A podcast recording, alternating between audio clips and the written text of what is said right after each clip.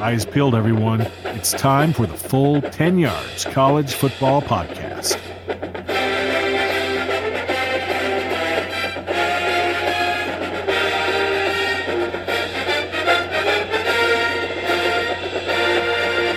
Hello and welcome to the Full 10 Yards College Football Podcast, uh, post Super Bowl podcast. So now everyone, it's draft season.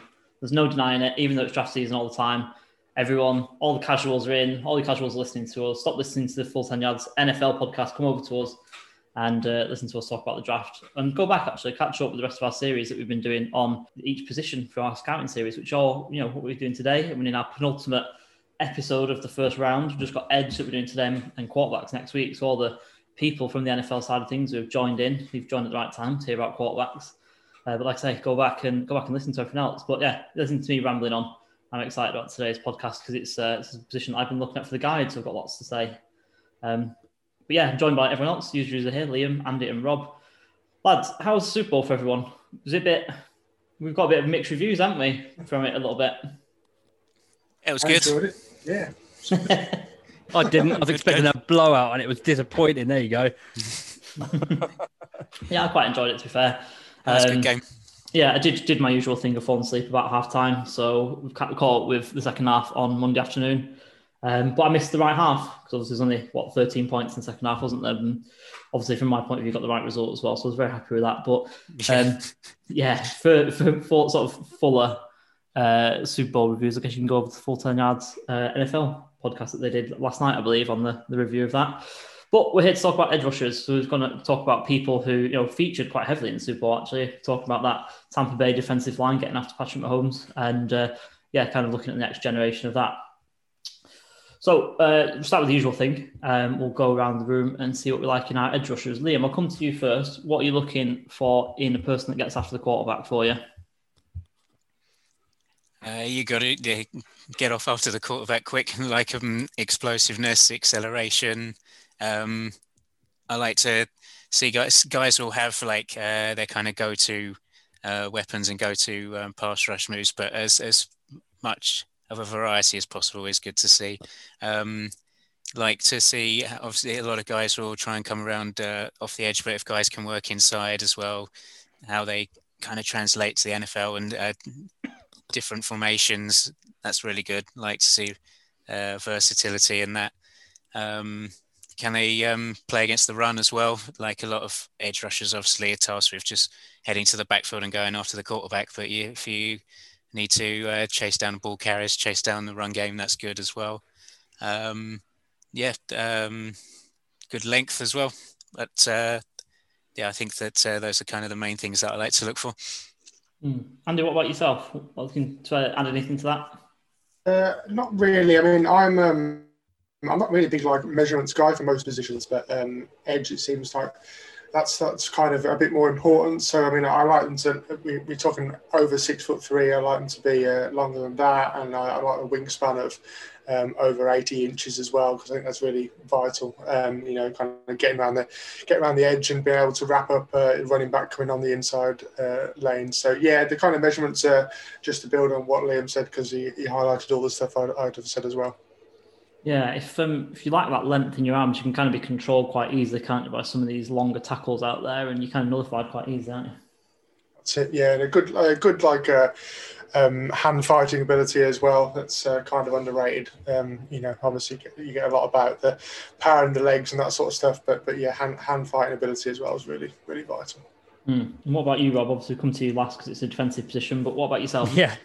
Um, well, correct me if I'm wrong here, but the edge position is quite a new kind of terminology for that position because years ago it used to be a defensive end. Uh, now there's kind of uh, there's two different types of edge rusher, in my opinion. There's you got your guys like JJ Watt, your big powerful guys who like to just muller people, um, but you've also got your sort of smaller, speedier, technical guys as well now. And I think the guys certainly that I have been scouting for this podcast, there is a bit of a difference um, with, with the guys that I've done, and it'll be nice to explore those avenues of the two different sort of types of player now coming because the NFL when they're looking at edge rusher nowadays, they're, they're looking for speed, they're looking for for quickness off the edge, not necessarily your big hulking, you know, strapping lads who are going to plow through offensive linemen. So there is kind of two different styles, um, and I know I'll address that today. Um, but definitely looking for speed uh, as a, as an edge rusher for me. That's one thing that I like to look at, and, and as the other two mentioned, length as well um, is is very important. You know how how can they use their arms to get to the quarterback? How can they use their arm to get to to running backs going through gaps? Um, yeah, th- those are the sort of the main credentials for me. Mm, yeah, for sure.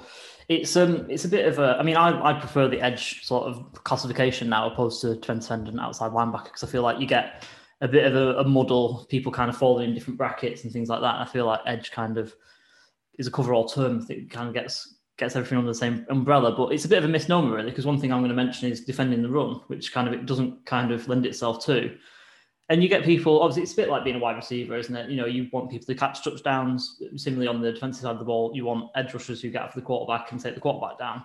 But if they're a liability in the run game, then they're no use to me in the first round at least. So you need to have a guy who can defend the edge, set his edge, be sort of disciplined in that regard, and also wrap up and make tackles as well, just like any other defensive position. So uh, kind of going to go in a bit of a different direction to kind of add something on, but I agree with everything that you guys have said really there.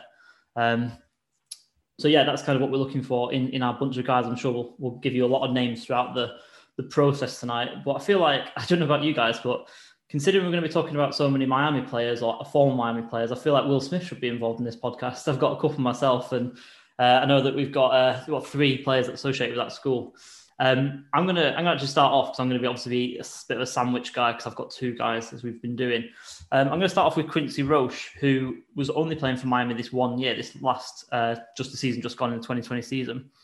Came down from Temple after a really really productive career up there and, and made his way to a Power Five school. So kind of moving up in the in the rankings in terms of like the school that he played for. Um, just taking it back to the beginning, um, he is from Maryland, so you know, quite far away from Miami. Not a local product for the school that he just attended, but obviously much closer to Temple there, uh, up in the north. Um, but yeah, really, really productive. Temple had a lot of sacks um, over his um, career there with the Owls. Uh, we got in over 13 sacks in one season, uh, forcing a lot, bunch of fumbles as well, and also has a nice uh, tendency to get him, his hands in the passing lane as well, which is something that you know, you like to see with that awareness, don't you, of your edge guys. You know, it's not just about sort of looking at your guy who you've can fighting with or you're tussling with at the line of scrimmage, but also keeping your eyes in the backfield, making sure that running back isn't leaking out and you might be able to make a tackle, making sure that the screen pass is not going to go over your head, you know, getting uh, hands in passing lanes. I remember when um, you mentioned obviously JJ Watt, Rob, um, he had that nickname quite early on in his career of JJ Swat because he was quite well known for batting down those passes. And I'm seeing a lot of that with Quincy Roche, and it's a bit of a, it's something I was kind of tick, sort of putting a tick in a box with with my edge guys if they kind of have that and you can kind of um, see that awareness that they've got um, rather than just like say just getting after the passer. Just going back to one of our previous shows, it's one of these things where I was really uh, sort of knocking Jake Tufele when we were doing the interior defensive line class because he just wasn't aware of what's going on sort of around him.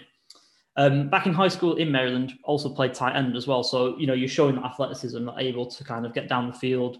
Um, obviously, hand, hand-eye coordination, not only with hand fighting, but also uh, in terms of uh, being able to catch balls as well. But obviously, came over to the defensive side of the ball at Temple, and uh, you know, it's showed out really, and just uh, wanted that extra year of uh, film on tape, and obviously went up a level, like I say, and he's, he's done really well for it with a productive year as he's been replacing Gregory Rousseau on that Miami offensive uh, defensive line. Sorry, who we'll obviously mention later on.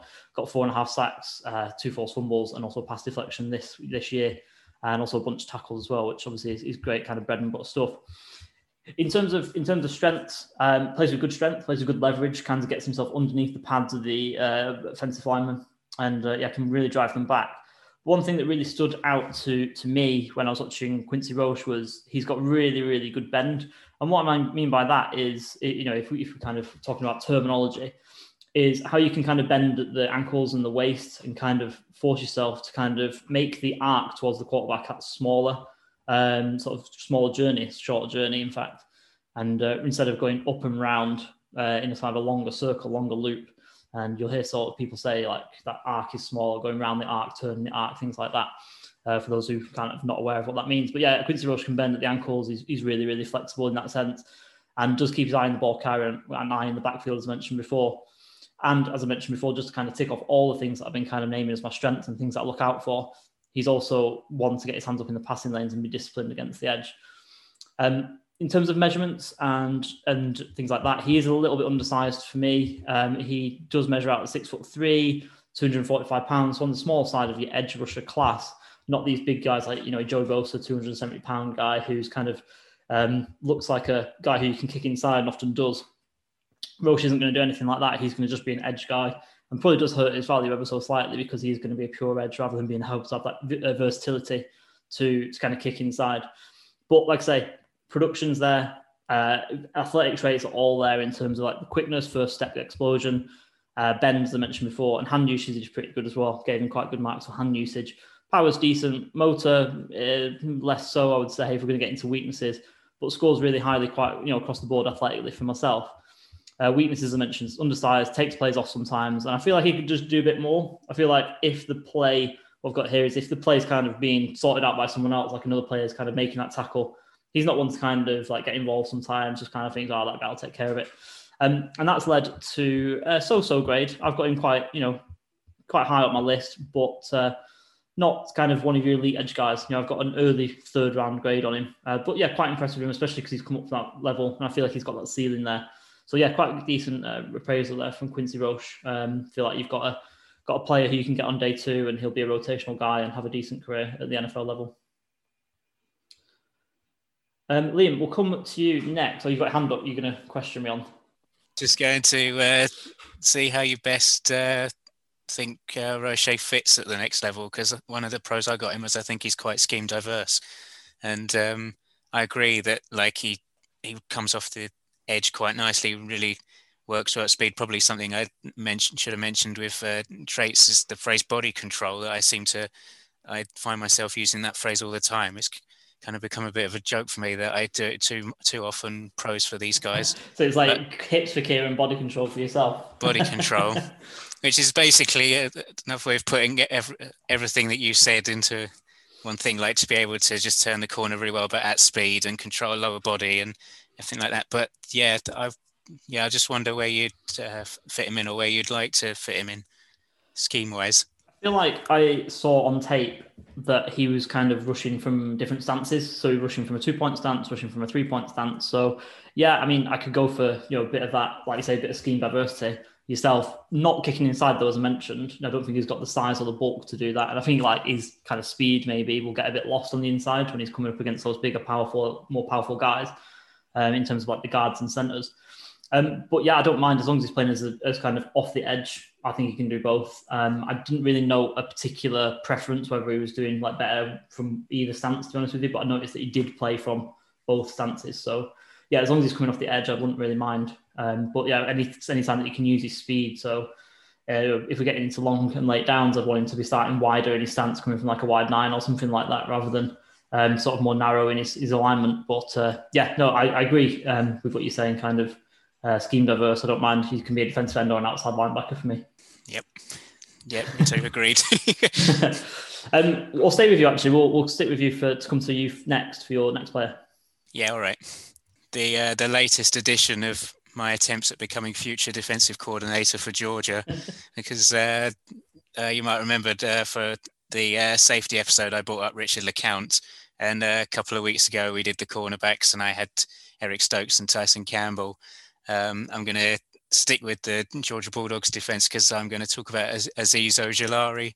Um, really, really fun uh, edge rusher to watch on tape. Is about six three, approximately 240 pounds, which um, I quite like uh, because uh, to me he uh, he kind of he wears that that weight and plays quite well on it because he kind of looks a bit lighter to me. I was surprised that uh, he was that heavy. So he's got uh, some room for growth, perhaps just physically there, which is uh, good to see.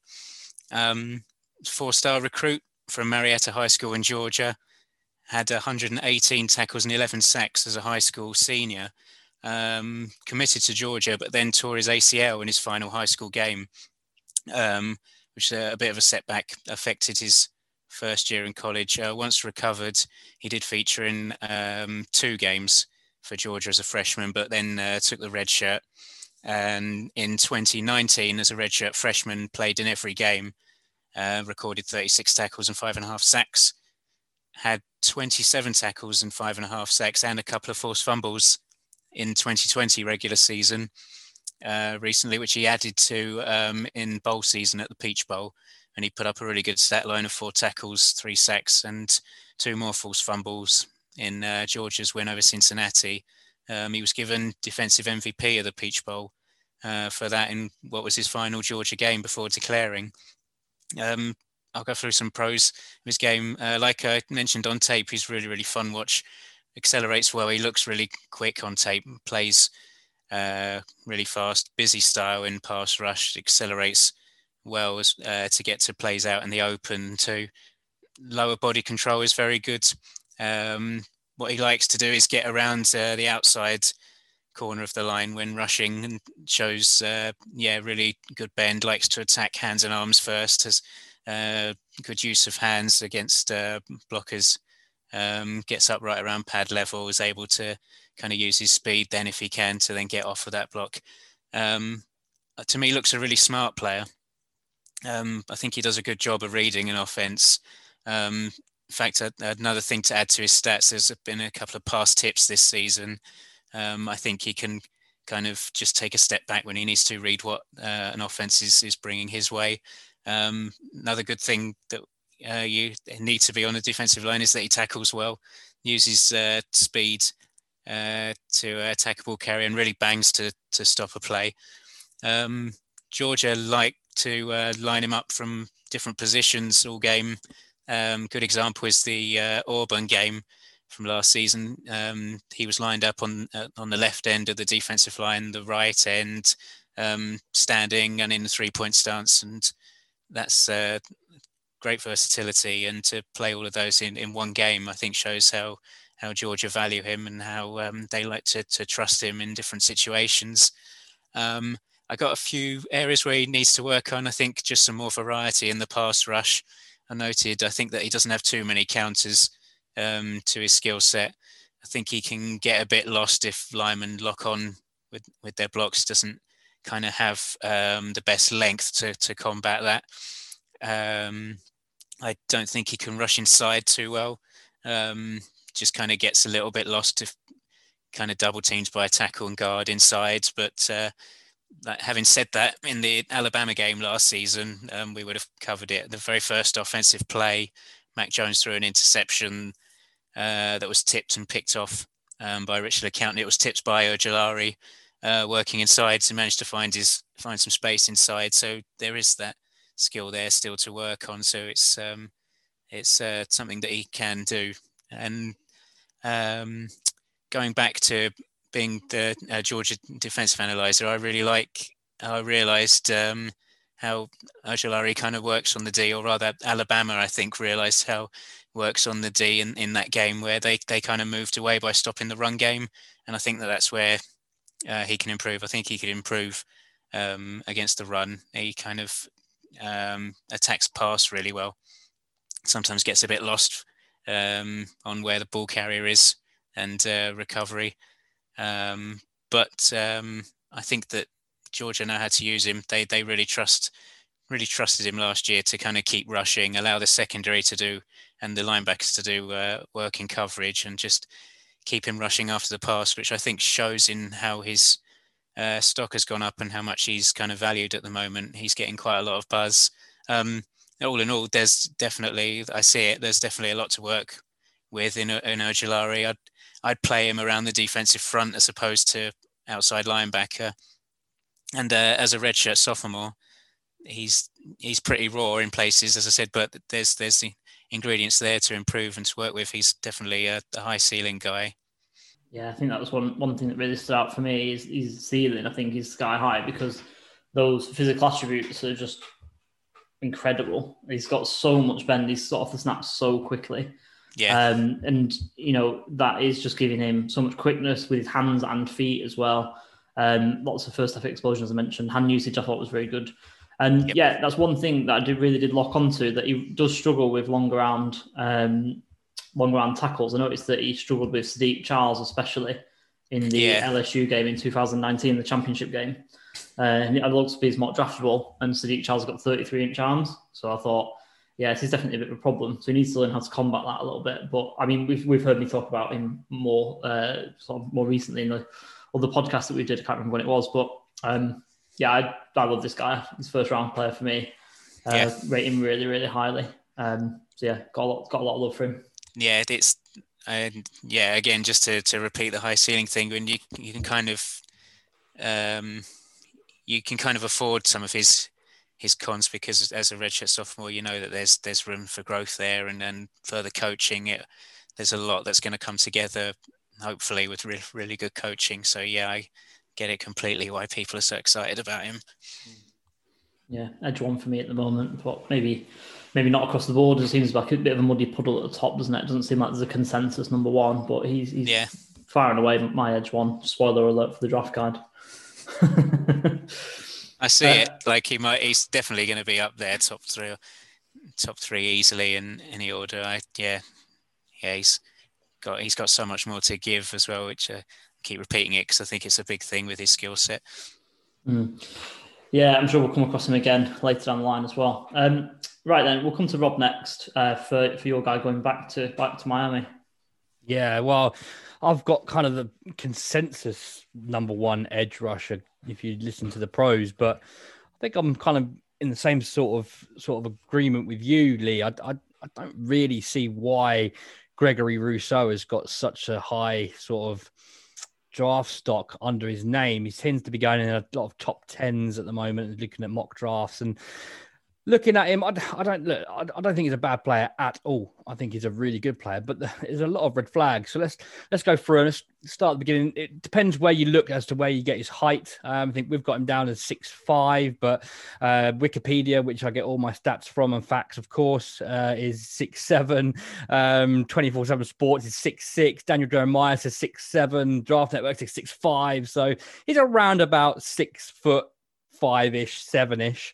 Um, 265 pounds, uh, four star recruit from Hialeah in Florida. Had a few uh, offers coming out of, of high school Tennessee, South Carolina, Oregon, LSU, USC, to name a few. Uh, bizarrely, though, he wasn't an edge rusher all of the time through high school. He was a wide receiver and a safety for the majority of the time. He was an edge rusher the second half of his senior uh, career at high school. So he's fairly new to the position when he came into college. First year uh, as a as a as a freshman, um, he played uh, one and a half games um, before suffering a season-ending ankle injury. So didn't take the field again until the following year, 2019, as a redshirt freshman. Had a breakout year, absolutely fantastic, looked great, excellent stats.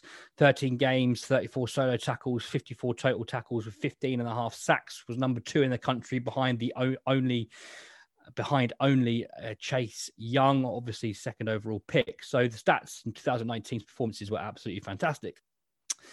2020 comes along, and Gregory Rousseau is one of the first players to opt out due to COVID. Um, so we didn't see him last year. So there's your first red flag, folks. We've only had one season from him in college football. Uh, and personally, if you're going to be a top 10 pick like he's being slated, I like to see a little bit more on tape uh, to c- cement that. I think there's no denying that he's got serious talent. There's no denying that he's got the skills and attributes to be a good edge rusher, but he's only played the position for one full season, and there are flag red flags around injuries. Um, let's go through the pros and cons because, like I said, I'm not taking anything away from him. I think he's a good player. The pros: good physical attributes, good speed, length, strength, agility, which are a lot. You know, we tick a lot of boxes here from what we said at the beginning. What we like to see in an edge rusher. Um, he's versatile, and if if Liam's going to have body control and Liam's um, uh, Kieran's going to have hips, I'm going to have versatile. That's my word because I've used that every podcast, I think. And and versatile is a good way of describing Gregory Rousseau because he can play a various uh, style, uh, various techniques and styles as an edge rusher. He can put his hand in the dirt. Uh, as a three point stance, he goes two point. There's a few different uh, styles and variations that he has as an edge rusher. Um, he he's got good speed, great speed. Uh, he, he uses that to generate good power. Um, he rarely gets bullied by the big O lineman. Um, he's he's really nimble. Watching him on tape, he can easily get around a big sort of 320 pound guard, uh, you know, with ease, relative ease, uh, because of his his size and, and his stature and his speed. Um, he's got a good frame. He's got a frame where he could put on some weight if he needs to, which I think might be the case heading into into uh, the NFL. Obviously, 265 is not light, um, but yeah, I wouldn't mind putting on 10, 15 pounds maybe. Uh, he's got the frame to do it. Hopefully, he can keep his speed. The cons for me, like I said at the, at the top there, he's, he's green. Only 14 and a half games under his belt. So there's no guarantees that, you know, not 2019 might just have been a one off season. That's why I like to see more. I, I like to see more than one season out Sample of size, right? Exactly, a very, very small. Thank you for giving me that word. Because you can tell over the last ten minutes that's, that's the word I've been, the phrase I've been looking for in my head for a while, and you've just given me. So thanks a lot. Uh, yeah, a very small sample size, 2019, not good enough for me. Um, it's going to be a gamble. If if someone's taking him top ten, that is a big gamble to take on a on a on an early first round pick. Um, there needs to he needs to add he needs to add some more um, pass rush moves to in his repertoire. He's, he's, not the most flashy of edge rushes because he's so new to the position. He needs to develop that. He needs to develop a bit more technique to it. Um, he's quite lanky. 265 pounds isn't enough for that frame. Uh, like I said, six foot seven. If you if you believe in Jeremiah and and uh, some and Wikipedia. Um, so yeah, it's a good player potentially off a 2000 if you're looking just at the 2019 tape great player top 10 pick. Big red flag to me. Um, not enough experience at college level not enough experience at the position. And i'm with you lee. He's not my edge one at all. I think he's more I, I, if i was to grade him out properly it'd probably end up being a second round pick. Um, so lower than the consensus I can certainly see the upside though. You know, if you're going off his upside and, and what he showed in 2019, fine. Not enough for me, I'm afraid. Mm. So I'm going to put you on the spot then. You're an NFL GM. Yeah. Where would you pick him? I know you said you'd grade him out as a second round pick, but where would you spend that pick, considering there's considerable upside? But obviously the sample size is small, and you've outlined you know good positives and some pretty scary negatives in some ways as well. But what would you actually, where would you actually be comfortable taking him? If I'm a if I'm if I'm a nailed on playoff team, a deep playoff team, a Kansas, Tampa, Tampa, great great shout. Tampa could do with um a, a shot. I think Shaq thing is uh, Shaq Barrett is on waivers now. I think isn't he? He's a free agent this year, so they might not re-sign him. There's an yeah. area there where they could get better at. He'd get some good experience there. I'd say end of the first round is where I'd be comfortable as a GM taking him because I know I've got a team that's playoff ready because we've been there last year. Um, a team like Green Bay getting there, you know, fairly regularly. Um, Tennessee, yeah, that, that, those are the sorts of teams that I'd be thinking have got a good enough team to take me to the playoffs, and this kid has got bundles of talent locked up potentially. So yeah, end of the first is where I'd be happy as a GM taking him. Hmm. Yeah, I tend to agree with that. I agree with a lot of you, a lot of what you said as well in terms of the weaknesses for sure. I think he's super raw as a pass rusher don't see a lot of technique, as you mentioned. We see a lot of power and using that frame and leverage and just trying to bully his way to the quarterback almost, which it does work. Obviously, he's got success yeah. doing it, but it's yeah. not going to work against bigger, yeah. powerful dudes who kind of more savvy and know what they're doing. I'd say. Yeah, he's kind of like a he's a high end project piece, um, but uh, like like I said, it's a big gamble taking a high end project piece, mm. top ten, top fifteen. Uh, yeah. Um, yeah, I think I'd be comfortable at the end of the first, knowing that I've got a team that can get me to the playoffs. I mean, I mean, look at Green Bay as a perfect example. How many players did they draft last year, and how many starts did they have between them? Not many. Um, you know, so if you've got a team you know is going to get you in and around the playoffs, then this is the kind of player that you do take a gamble on because he's got potential to be great. Um, and if he, you know, if he doesn't, if he if he flops, then you know there's always first rounders that are going to flop. But yeah, you'd hope not. Um, Gregory Rousseau, yeah, as long as he can, if he can show 2019 in the NFL, he's going to be great. He's going to, he's going to be a different kind of, like I was saying at the beginning there, a different style edge rusher. He's tall. He's not as, he's not as fat. He's not as chunky as as as your stereotypical edge rusher. So it's a different kind of style to him. Um, but yeah, a lot of technique work needs to be uh, refined. His situation and also his build kind of reminds me of Marcus Davenport a couple of years ago. And I hated that pick because the Saints Yeah. took him at 14 and they traded a first round pick to go and get him. So he essentially cost two first round picks and he's Mm. only just showing it now. And that was Yeah. what two years ago, I want to say, when he got taken. Mm. I always muddle drafts up, but they're only bearing the fruit that that those two picks that they they, they Yeah. spent to get it now, which isn't good. But obviously that's the Saints as well, and that's that's a player for the team that you're kind of saying as well.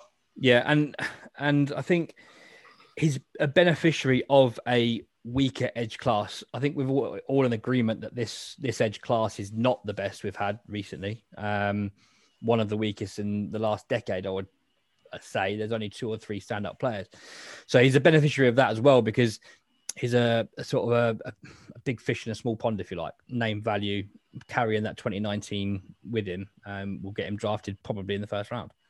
Yeah, is I think it's it's weak at the top, but there's quite a lot of depth, and obviously we'll come on to that with our sleepers and, and Yeah, some of these guys yeah. that we're that we're going to mention. But we'll move on. Andy, I'll come to you first, and then we'll make it a Miami kind of triple sandwich, and I'll finish off with that. Sounds good. Uh, can't get enough Miami. Um, I have got my um, edge one in this uh, class, which is Patrick Jones out of Pitt, who I really like. Uh, redshirt senior, um, six foot five, 260 pounds, uh, three star recruit from Virginia. And firstly, I just want to say that I absolutely cocked it up last week with the two wide receivers that I just took as LA as Los Angeles and just moved on. But obviously, that's Louisiana. So I, re- I, I make sure I expanded the uh, the abbreviation this week. So yeah, three star recruit out of Virginia. Um, 16 offers, including Clemson, Bama, and Georgia, but uh, obviously went um, for a, bit of a colder time up at Pitt and uh, has kind of reaped the rewards of doing so. First team All American uh, this year by Sporting News and Walter Football. Uh, he's uh, in the kind of polar opposite to, to, to Rousseau. He's played 40 college games, um, 21.5 sacks, 32 tackles for a loss, and five forced fumbles. But interestingly, 17 and a half sacks uh, came in the last two seasons. So he's really stepped his game up. Um, loads that love about him. He's a bit more, um, he's a bit um, longer and not really like a, a bully. He's a, he's a very much um, an agile edge rusher, uh, and, that, and because of that, his kind of key uh, attribute is his speed. He's really explosive. Uh, he beat like that, that's how he's got most of his sacks is his speed. Um, and that kind of translates as well when he's in pursuit and uh, he breaks away after the kind of mobile quarterback. He, he's more than capable of keeping up with them. And I actually watched his tape against Louisville, uh, and our guy um, Malik Cunningham getting out of the pocket, and uh, and Jones was off after him and uh, and tracked him down as well. So very impressive there. Um, really flexible, which really combines well with that speed. He, he's, he's an absolute guy. He's an absolute uh, beast when it comes to targeting the outside shoulder. You know, one foot in the in the dirt and kind of put and flexing inside there. Um, and I really like that kind of combination with the speed because before he's round you on the outside before um, before you kind of blinked at the on the O line.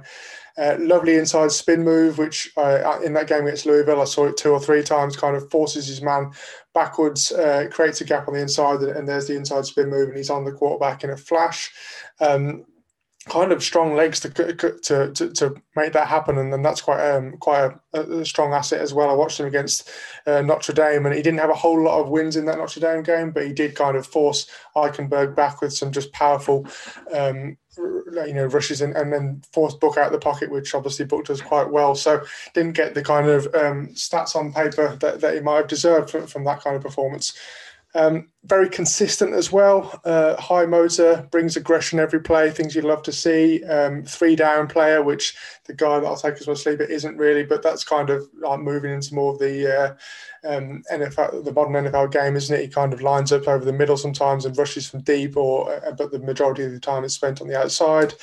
Uh, uses uses length really well. Um, in the run game, gets low for tackles on running backs. A lot of that down to his left or his right. He's, he's getting around their ankles and bringing them down for a short a short gain, um, and also uses his length well. Gets up to block the odd pass, which um, you know I think you mentioned Lee. You really like to see that side of the game as well. Uh, cons. Uh, a few for me, but um, things that are definitely are workable. Uh, the first is the kind of the bulk aspect. 260 at, at 6'5 isn't uh, huge, and you can see from his he's quite um, quite lean frame for for for a rusher. So uh, you know, uh, NFL team might want to improve that. Uh, and then there's one thing that just stood out to me time and again on uh, as a con. He goes to the outside nearly every time, and that's because of that aforementioned flexibility and speed. So when the, the run play goes like right up the gutter, and uh, it, it, kind of opens up an inside lane for uh, the running back to hit. So he just needs to kind of have, show a bit more patience there, I think. But again, that's really coachable. Um, hand movement as well. If you watch the kind of first couple of years of tape, uh, it's it's a bit slow. It's a bit clunky. He doesn't really know where he's going with it. He's got better, but that Notre Dame game I mentioned, you can see Liam Eichenberger quality tackle with his uh, with his hands. He's uh, bosses him basically in that aspect. Doesn't win many at all there, uh, so he just needs to improve that speed and technique to to get around the edge. Also, it's got uh, Lee. I'll ask you this because you're the kind of expert on this, and, and I'm not really a, a, an edge rushing guy. But is his stance really weird? Like sometimes it looks like he's almost like lying down, and then he just pops up. At, and I'm just like, surely this is really inefficient in terms of like generating force. It just it's just a strange little hop. I'm trying to think back. Is he? And obviously, I've watched a lot of edge guys over the recent. Does he kind of crouch down as though he's going to make a scrum in rugby a little bit? Yeah, yeah, that's it. And he's kind of like his back's flat, and then he has yeah. to come up and push up as well, which is a bit of a weird stance, but obviously coachable. But I, I was just like, this is bizarre, but yeah, it is unusual. Yeah, for sure bit like a frog. That's what so uh, yeah, that was odd. But yeah, I, I think um, I mean I've got um, I've got him as my favourite guy, and, uh, and I had him in our first uh, mock of the year back in the back in September. I think it's the first round guy, and, and he's only solidified that uh, that this year. Really impressive year. Um, absolutely bullied out my Florida State as well. So yeah, very high on him. Yeah, it's a player I really like actually, and I think you've hit a lot of the points I've got in my scouting report. I've got in front of me as I'm just scrolling around as you guys are talking to kind of see what I, what I agree with, what I disagree with, and you've named a lot of the things that that uh, you've you've mentioned there um, that I've got on my page. I thought that as much as he is like very very quick and very aggressive, I thought he was a bit stiff in the hips. Did you did you see that at all? Yeah, I don't see a lot of waist bend. Yeah, a lot of like standing starts as well. Obviously, where he got, and, but he generated quite a lot of like power from mm. those. But but yeah, like uh, like you say, it's either it was either the frog position or like standing start. There wasn't much in between. So yeah, that's my new newly christened thing. So copyright that. well, yeah, we'll, we'll keep that one in the memory bank for us. one one thing that I noted as well when I was reading to a bit of background as well that he's studying for two degrees, which which gave him a little bump in my ratings as well. Because obviously he's an academic guy, guy who takes school seriously, kind of thing. So yeah, yeah. kind of bumped him up ever so slightly for that as well. Yeah, good, uh, good watching the interviews from the Senior Bowl where mm-hmm. um, he kind of excelled there as well. I, I think um, I was watching it, and da- Daniel Jeremiah was kind of like waiting for him to show up because uh, he was his guy as well, and, and came through with a massive sack uh, halfway through the, the, the, second half, I think. And um, and to be honest, like in terms of where we'd like to see him, I, I can see him very easily go into like the, the back end of the teens. Um, and that, that Miami pick sits there and just like screams at me. We've been dying out for a, uh, an edge rusher for years, and uh, Emmanuel is good, but this guy could definitely be better. So I'd love that.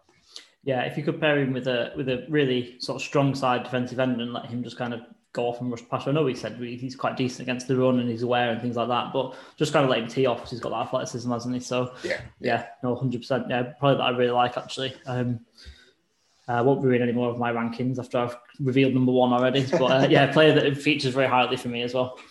Um, so I'm gonna I'm gonna finish off with our kind of first round here with um, another Miami player, a player that hasn't started his career at Miami again, pretty similar to Quincy Roche. But I'm going to talk about Jaelan Phillips, who came over uh, to Miami after starting his college career at UCLA. Um, he has he's actually from California, uh, so obviously switched coasts for his when he had his transfer, um, but was the number one uh, high school player in the class of 2017, rated a five star uh, number 41 all time, according to 24 7 Sports. So, obviously, massive, massive pedigree.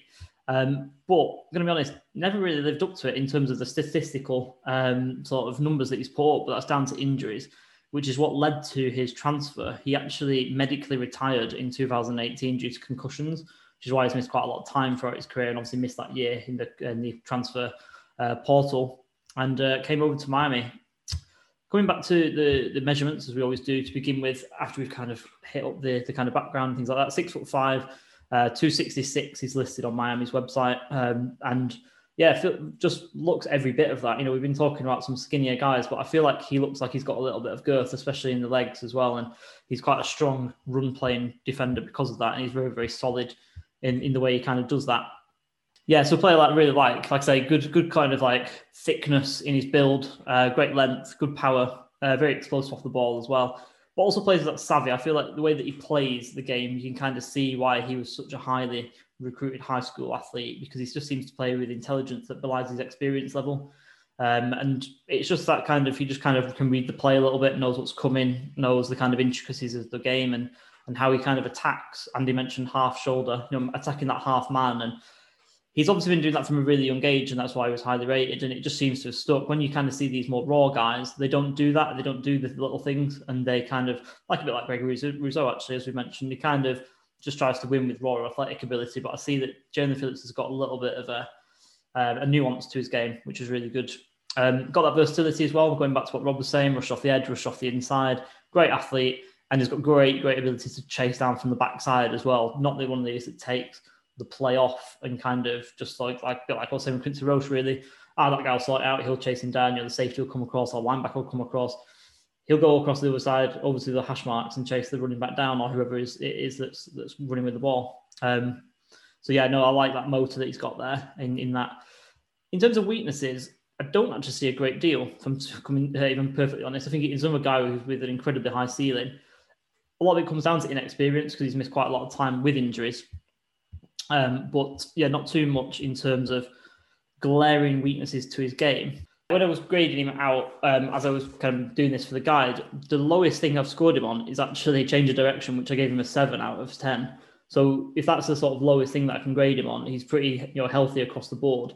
Kind of his downfall comes from inexperience, injuries. I gave him kind of a red flag, but kind of did also pick him up for having that pedigree as well. Um, so if you're looking for a guy who's got a super high ceiling, you know, if you can keep him um, with kind of a clear medical grade, and you know, if you want to check him out at his pro day and things like that, and get your doctors involved and make sure that that concussion history is going to be something that's not going to crop up again over the next few years. I'm more than happy to spend late first round pick on him. I graded him a little bit less, but considering uh, the upside in this pick, I'd be happy to spend a first round pick on him quite quite easily. To be honest with you, graded out very, very, very, very closely with a couple of other guys who we've mentioned on the podcast tonight. So he's currently my edge two. I didn't want to ruin it. Um, and then a couple of other guys are very, very, very close. It's like a cigarette paper between three or four guys. Kind of plays into that what we were talking about earlier on with um, it not having the highest in terms of top top uh, players, but it's got a lot of good value. End of day one, start of day two, probably even further on into that as we'll come on to our sleepers but yeah, there's a lot going on with this edge class in terms of good value, good upside. And I think we've mentioned quite a lot of the guys there. But yeah, no, really good all rounder, a guy that you want to see on the field a bit more, maybe buffing out that sample size a little bit. But yeah, I'd be happy to spend a, a first round pick on him for sure, but um, only for the upside value, not sort of where he is right now with his game. I was um, I was going to pose this to you as more of a question, but I think given the like you said, there's no or not so many weaknesses, and where you just said you place him, I was thinking comparing him to Roche um, Phillips has really become a riser the more I've watched him. I think I would probably prefer Phillips to Roche, which I probably wouldn't have done about a year ago. Like, given mm. Phillips wouldn't have played as much, and I quite liked Roche at, at Temple, I would have started this process probably leaning towards uh, Roche. But yeah, the more I watch Phillips, um, I think that I'd probably prefer to to take him. And I, from what everything you just said, sounds like you agree. Yeah, I would. Um, I obviously have him above uh, Roche by a little bit, but I don't know. Obviously, I'll, I'll, throw a question back at you. Is, is, that because of familiarity? Because obviously we've watched Roche at Temple and he's kind of blossomed, and then he's come over to Miami and he's been pretty good. And then obviously Phillips has missed time of injuries and also had the year out with his uh, with his transfer and obviously this retirement as well. Yeah, like I didn't.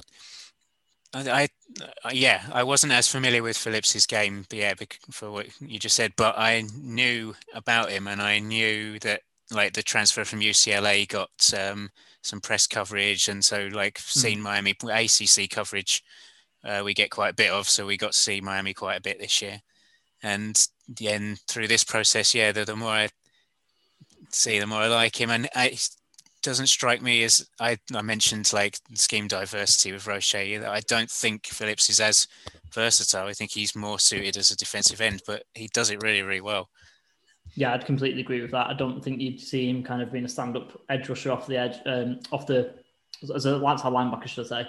And nor have I really seen him dropping coverage very much. I don't think he's having much experience of that. So yeah, would definitely be kind of like an even front guy rather than someone who you can stand up and and kind of rush as, as part of an outside linebacking sort of group, really. So yeah, I completely agree. It's interesting. Um, like you touched on it, that we should have had Will Smith on that having these three Miami guys, and you wouldn't begrudge anyone kind of ranking three Miami guys in their top four or five at the moment. It's uh, really interesting. All these guys coming from the same school, being so high up, and uh, yeah, they're all going to be taken fairly comparatively early in the draft. Yeah, I think you know, I think like what Rob said earlier, I think Rousseau has, has kind of got the early running type kind of thing. I think at the start of the season he was kind of everyone's edge one, and it's kind of become a bit more murky now. Um, interesting, obviously, never all played together because obviously Roche was brought in uh, to replace Rousseau almost, but uh, would have been a scary trio had had they all that lined up together. So I'm sure you could have got a package out there where you could have got them all one there. Yeah, did they have them come in when Rousseau was still expected to play? They obviously probably did think that they were going to have the three of them. Potentially, I'm not sure of the timings if I'm perfectly honest. Mm. Yeah. But, um, Rousseau, like Rob said, Rousseau pretty opted out pretty early, didn't he, Rob? Yeah, yeah, yeah, he did. Um, he was one of the first. I, I, they all yeah. came quite thick and fast in the end, didn't they? But I do vaguely remember him and Micah Parsons were fairly early, early on. Yeah, you're right. I think they were the two big ones, weren't they? Right, yeah. right early, and then the floodgates kind of opened, as you mentioned. Um, but yeah, there's our review of Miami edge rushers plus a couple of other guys as well in our first round of round of uh, edge rushers. We've got a couple of other guys uh, to mention just around the room. Uh, Rob, we'll start with you because you're not spoken for a little bit apart from that when I yeah. caught you off guard just now. That's right. Um, yeah, one guy that, again, it depends where you look to where you get a sort of a, a feel for where he's going to go. Is Chris Rumph, who's a, a, edge rusher from Duke. Um, seen a few people sort of putting him early second round. Seen a few people putting him late fourth round. So, kind of a day two, day three, early day three kind of guy. Um, but it's hard to judge where exactly he's going to get drafted. Um, that's why I, I, couldn't really put him as a sleeper because I think he's a bit higher than a sleeper, but uh, you know, not quite a day day one sort of caliber player. Um, three star recruit out of Gainesville, Florida. Uh, his father is the outside linebackers coach uh, for the Texans. Um, so he's obviously been drilled well as a child um, to in these sorts of positions. Um, yeah, 6'4, 235 pounds, very light. 235 pounds is. Uh, yeah, it's sort of you get wide receivers that almost that. Um, so yeah, he's a very small edge rusher. Um, but don't let that fool you. Um, he's only missed one game in three years. He's very durable. Uh, he's got progressively better year after year. Twenty-five tackles, three sacks in his freshman year, and then his this last year just gone. Um, Fifty-two tackles in just eleven games. Uh, and he was their sack leader as well um, for Duke. So um, yeah, he's got progressively better, and it's been um, impressive to watch. I said, like I said, his biggest knock, and we'll start with the cons. His biggest knock is that he is so small, and he will need to put on some, some size for the NFL. Um, it, it, will probably put off some scouts, to be honest, um, because he's so small. Um, but if you sit there and watch tape he, doesn't play to that size. He plays a lot bigger. Um, he's an excellent pass rusher. Uh, 2019, he had a, um, 49 quarterback pressures off to 198 snaps. That's one in four um, snaps he was getting QB pressures on, which is quite high. Um, very fast, very handsy and violent with them hands. He hits hard for a smaller dude. Um, he's got a bouncy lower body. It's like he's got springs attached to his knees. Uh, he's got a wide arsenal of pass rush moves. He knows how to beat the block. He's got good countering ability, a non-stop motor, um, very similar to how I described Patrick Queen last year coming out. I know he's a linebacker, but he was just non-stop, just kept going and going and going like a Duracell battery. Um, he's a smart player. He understands his role and how to play it. He knows he's smaller. He knows he's got to be quicker. He knows he's got to, you know, do things differently, and he does it. And that's what's so impressive about Chris Rumph is the fact that yeah, he, he, you know, his metrics are small. He's a small dude. He might struggle at the next level but he knows how to utilize his strengths very, very well. And that's why I think a lot of scouts might counterbalance the fact that he is small with the fact that he knows how to use it. He knows how to use that size to his advantage and he can bounce around uh, tackles and, and, guards quite easily. Um, and it's just, yeah, super um, efficient pass rusher. And I, I, just really liked him. I liked him on tape. Um, and again, the size is an issue but I think that, like I said at the beginning of the show, you know the NFL scouts these days are, are, if you're if you're quick and you're efficient with what you do in any position in the league, you that's going to give you a foot up. Uh, and I think Chris Rumph has got that. So yeah, excited to see where he lands. Um, again, a, a, kind of a, a called Gregory Rousseau a, a, day one project guy. I think Chris Rumph is a day two project guy. Um, again, it depends where he lands, but if he's on a team that can kind of use him in a learning kind of role for the first couple of years to to learn how to take that what he does so well, which is use his size to his ability, uh, use his size to his advantage in college. He needs to transfer that to the to the pros. If he's, in, he put in a position where he can do that, then he's got every chance of succeeding as a speed rusher. Yeah, he's an interesting player, isn't he? Because you hmm. see, like you say, wide receivers this size. He reminds me in build of Isaiah Simmons of, from last year. Sure. You hmm. know, a long armed, kind of skinny guy. Obviously, Isaiah Simmons was never going to play on the edge, but he could rush the passer as well, which was kind of one of his things that he could do yeah. as a part time thing. I think that's what we're going to see with Chris Rumph in year one and year two, maybe even year three, maybe for the rest of his NFL career. To be honest, he's going to be a situational pass rusher yep. who's brought on in long and late downs and will play a bit of special teams and he'll do a good job for you because he's a great athlete and like you say, he's got a high motor and and does a lot of good things right. And like I say, comes from a, a kind of uh, NFL kind of home, let's say, in terms of his yep. dad being a coach in the league. I'm really interested in what people do with him. He's definitely going to be yeah. someone I'm going to be looking out for on draft weekend and kind of thinking, oh, I'll keep my eye out for him. The Chargers yeah. probably won't draft him, but I'll be looking at where he does go and seeing where he goes yeah. in the NFL. It'll be an interesting player for sure. Yeah, he's he's not going to be a Pro Bowler but he's going to be a consistent player who, you know, offers something different on the line. So it's going to be really good to watch him. Mm.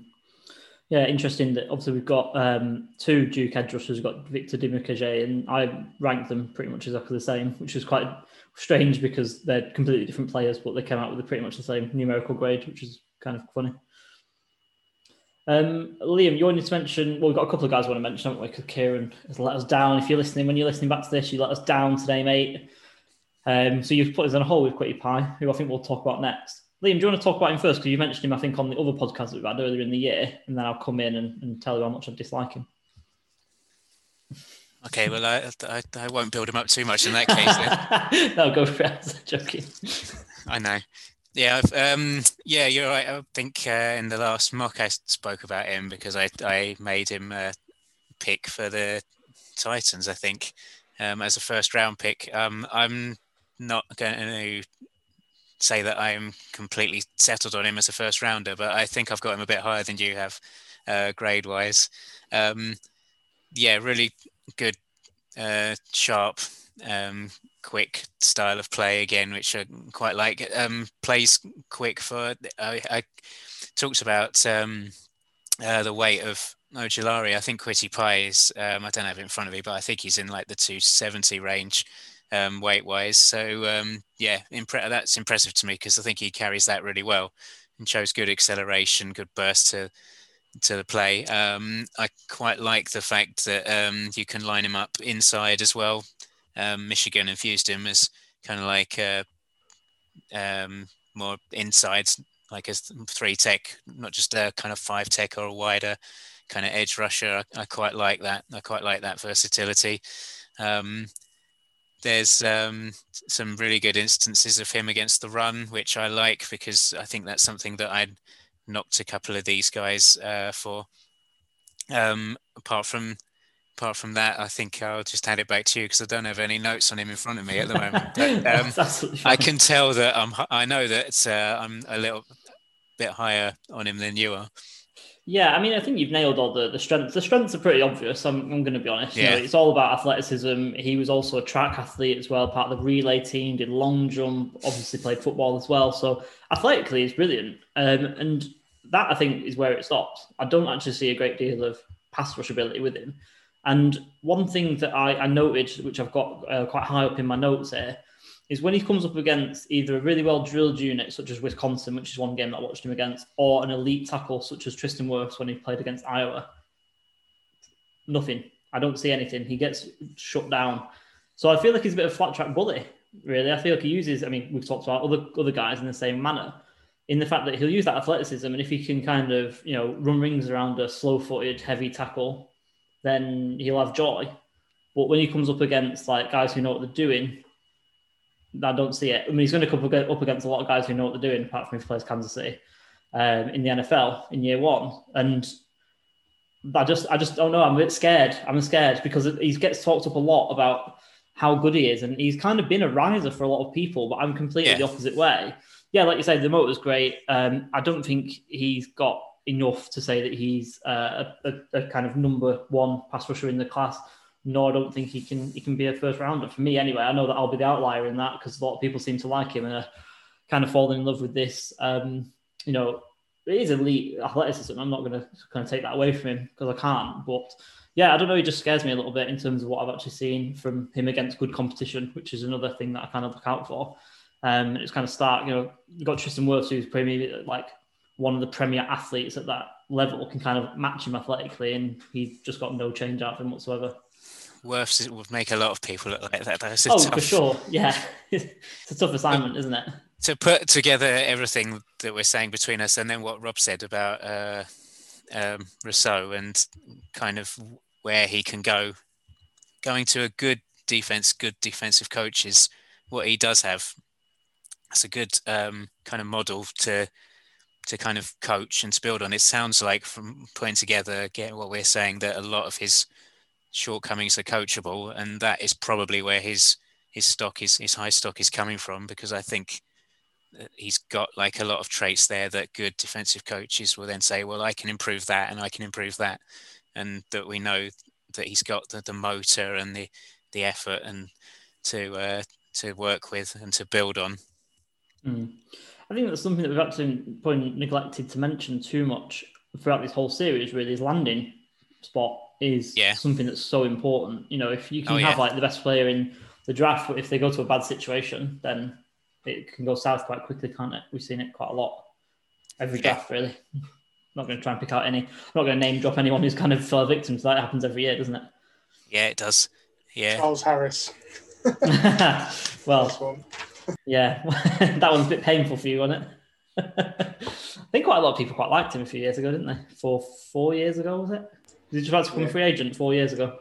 No, it was uh, five years ago. He's a free agent. No, yeah, yeah, five years ago. He was free agent last year. I think he ended up like maybe on the Broncos and then got cut there. So okay. quality player. Says a lot then.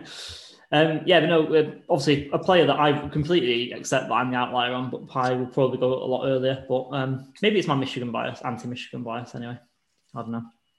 We'll know. Surely we'll, not. We'll know in we'll know in 12 months' time when when it looks like you know when he's a Pro Bowler going either way. I mean, if it is, everyone's got their misses, haven't they? To be honest, you know, it might be one of mine. Um, but yeah, no, um, quite low down on my rankings for the moment, at least. Um, another player that you wanted to mention, Liam, was uh, a guy out of Texas, another school that I don't like. So this, this should be fun.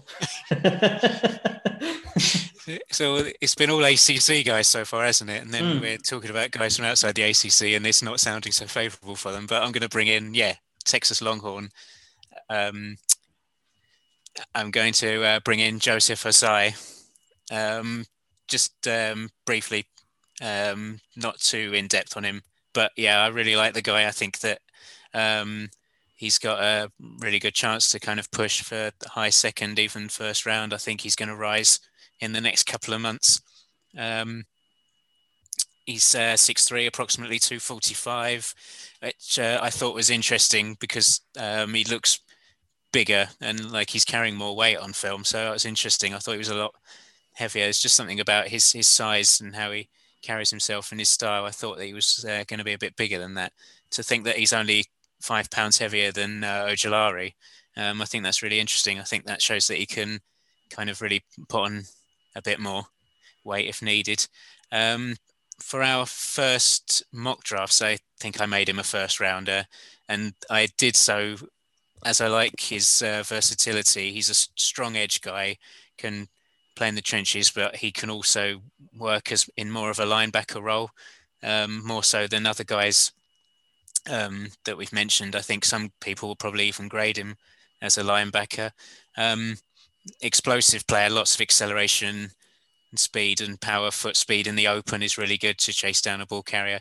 Um, more of a power based pass rusher to me than than others that have been mentioned in this episode.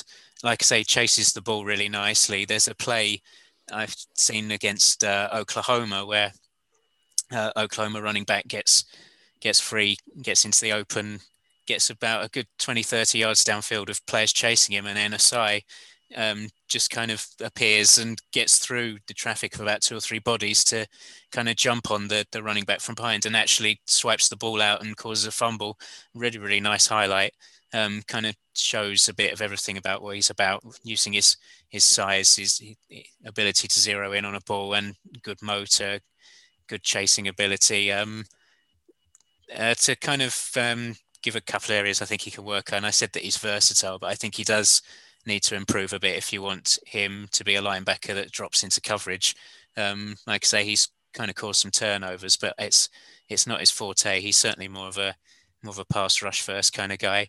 Um, like I say, because of his build, I think he can add weight and develop into a four-three defensive end, and I think it shouldn't be too much of a problem for him given what he's shown as um, pass rush skill set. Um, or he's um, also got the skills, I think, to play as more of an outside linebacker type guy. Yeah, just like him because of that versatility, and I think he's going to rise a little bit uh, throughout this process. So that's why I wanted to bring him up. Mm. Yeah, he's a he's to be honest, I don't have him graded too highly, but I feel that's because he played a lot of linebacker at Texas early in his career, so he don't mm. he doesn't have a great deal of edge rush, pure edge rush kind of film. Yeah. So it hurts him a little bit in his evaluation. Um, but he's a player that I don't mind actually. I was, I was kind of joking that I don't like Texas too much, but he's he's actually a player that kind of stood out, and I had him um, as kind of player to watch before the season. And he's exactly that when you see him on tape, isn't he? He's everywhere, and his motor's really good. He's a great athlete as well. And um, I just wish he'd sort of been not made to play earlier, but I just wish the coaches at Texas had done that sooner because he does play a lot of off-ball linebacker. Yeah. It's interesting that you think he can kind of be a hand in the dirt guy because that would be a complete almost metamorphosis of playing off ball to then yeah, he's... playing off, uh, you know, with a hand in the dirt kind of thing. I think he'd be better as a odd front um, outside linebacker, if I'm honest. So I feel like yeah. he retains that skill. I think he there. can do both. I think it's to do with, uh, like I said, I focused on his build, and he just looks, and that's why I was surprised to, for how light he was. He looks and plays much bigger, hmm. and to me, that's a guy that can you can you can work him in the trenches if you need to. So it's just, uh, yeah, that word versatility. It's just another area for him to kind of be considered.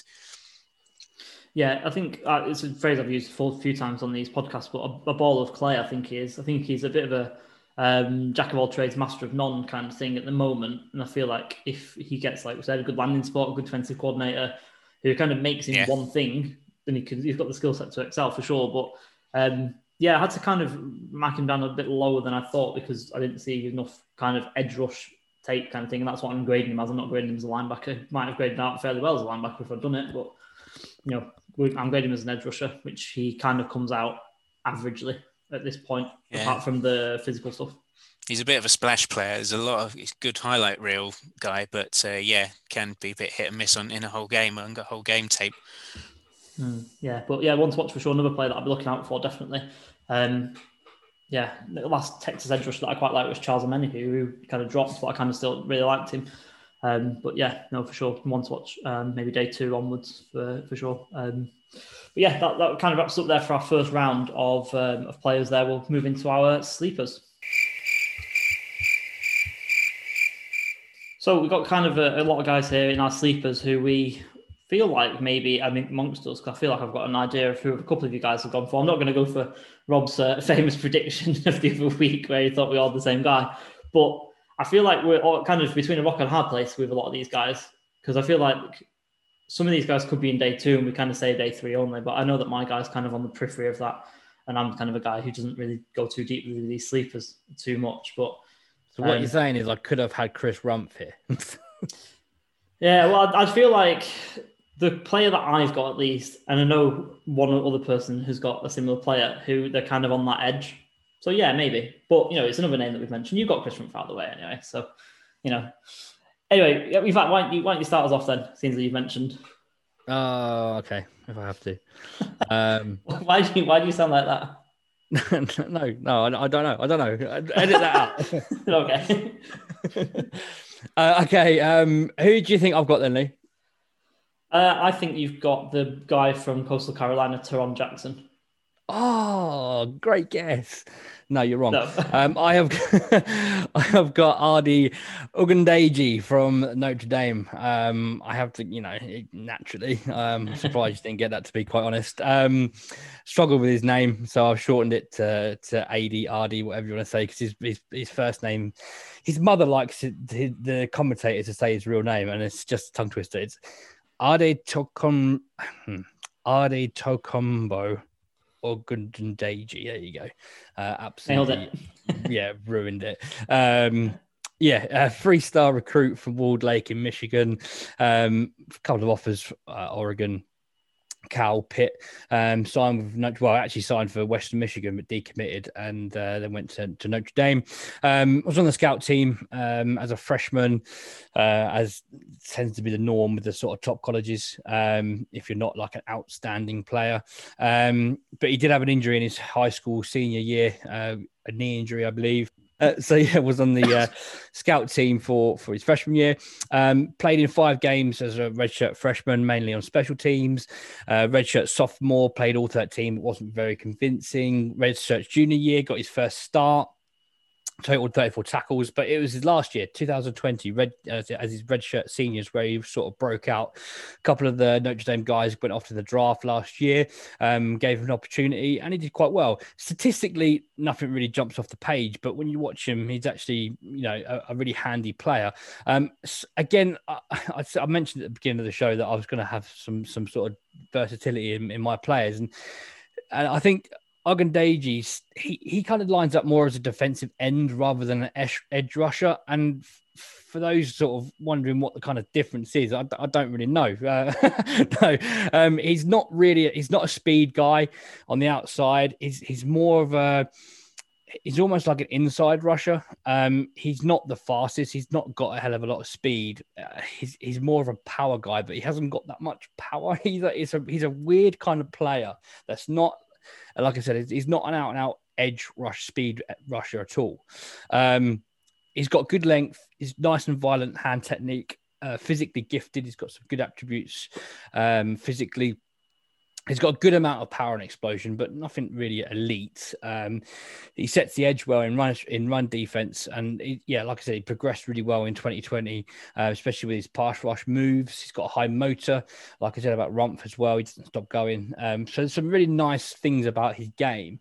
Um, there's not really one elite trait. He's not super good at one thing and not so good at another. He's kind of an all rounder kind of player. Um, but if you were to mention the cons, it would be the speed is one aspect where he he just hasn't naturally got the speed. Um, he could do with adding a bit more weight as well, just to garner that power. I did say I don't know if I mentioned his measurables. Uh, 6'4", 268 pounds. So he's not the smallest guy uh, by by any means, but he could again. If he's not going to be a speed guy, he needs to be a power guy. To be a power guy, you need to have a bit more weight. Um, so he could do with a bit more, putting a bit more weight on for the pros. Um, I've mentioned the speed. Um, yeah, it's kind of like a. I've got here. It's kind of like a hybrid edge defensive end um, who can play on the interior or as a gap rusher. Fairly versatile, so he can play different roles on that line. Um, so you know, just because he's not a, a, speed freak edge rusher doesn't mean that he's not good at his job. Um, and he is, and he's going to be a day three pick. He's a project pick, um, but he's he, he plays well on tape. He's, he's got a good ability of force fumbling as well. He tends to reach out well and and, and snap balls down. Um, he had three or four good um, forced fumbles that I saw on tape. So yeah, he's a good one to watch. And again, he's not going to fly off draft boards, but he's going to be a guy that you'll probably see around the NFL for three or four years. A guy that could, could get, get better and better and end up being a consistent player for an NFL team.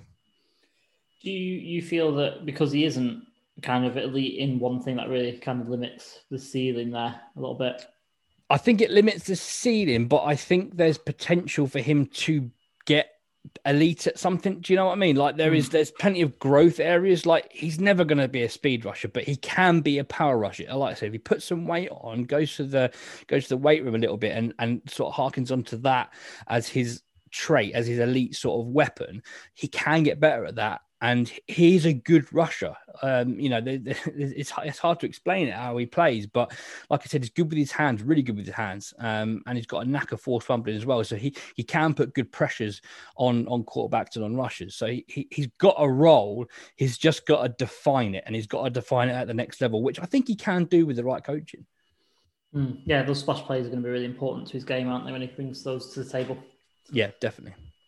Had a really good Senior Bowl um, which is good for his stock. Like, um, yep, a lot of people have kind of cottoned onto it, and I've seen a lot of positives from it. That he had a good Senior Bowl, like I say, it's going to uh, really help in terms of how pro scouts see him. We all know how important the Senior Bowl is. Mm.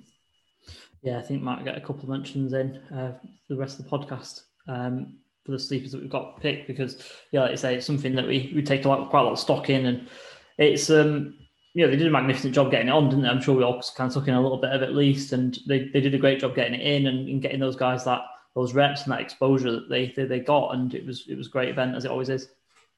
Yeah, it's, and again, quickly going back to to Ogundeji, that's just a, a, a, testament to his character, coming from being on a scouting squad and, and, and not really having an opportunity in Notre Dame to this last year going getting an invite to the Senior Bowl and being a team captain, it, speaks volumes about him as a player, like wanting to get better, wanting to, to, succeed, and getting results. That's the kind of player that he is, and I think that if he carries that mentality through to NFL, that's where he's going to get recognised, and that's where he's going to build up those traits to become a, a starter potentially. Yeah, an interesting player to watch for sure. Senior Bowl usually means that you're going to get drafted if you have a good Senior Bowl at least. So kind of another guy that we're watching out for, probably, on day three, but yeah, I'm going to be watching out for for sure. Um, Andy, we'll come to you. We'll come to you next with your with your sleeper.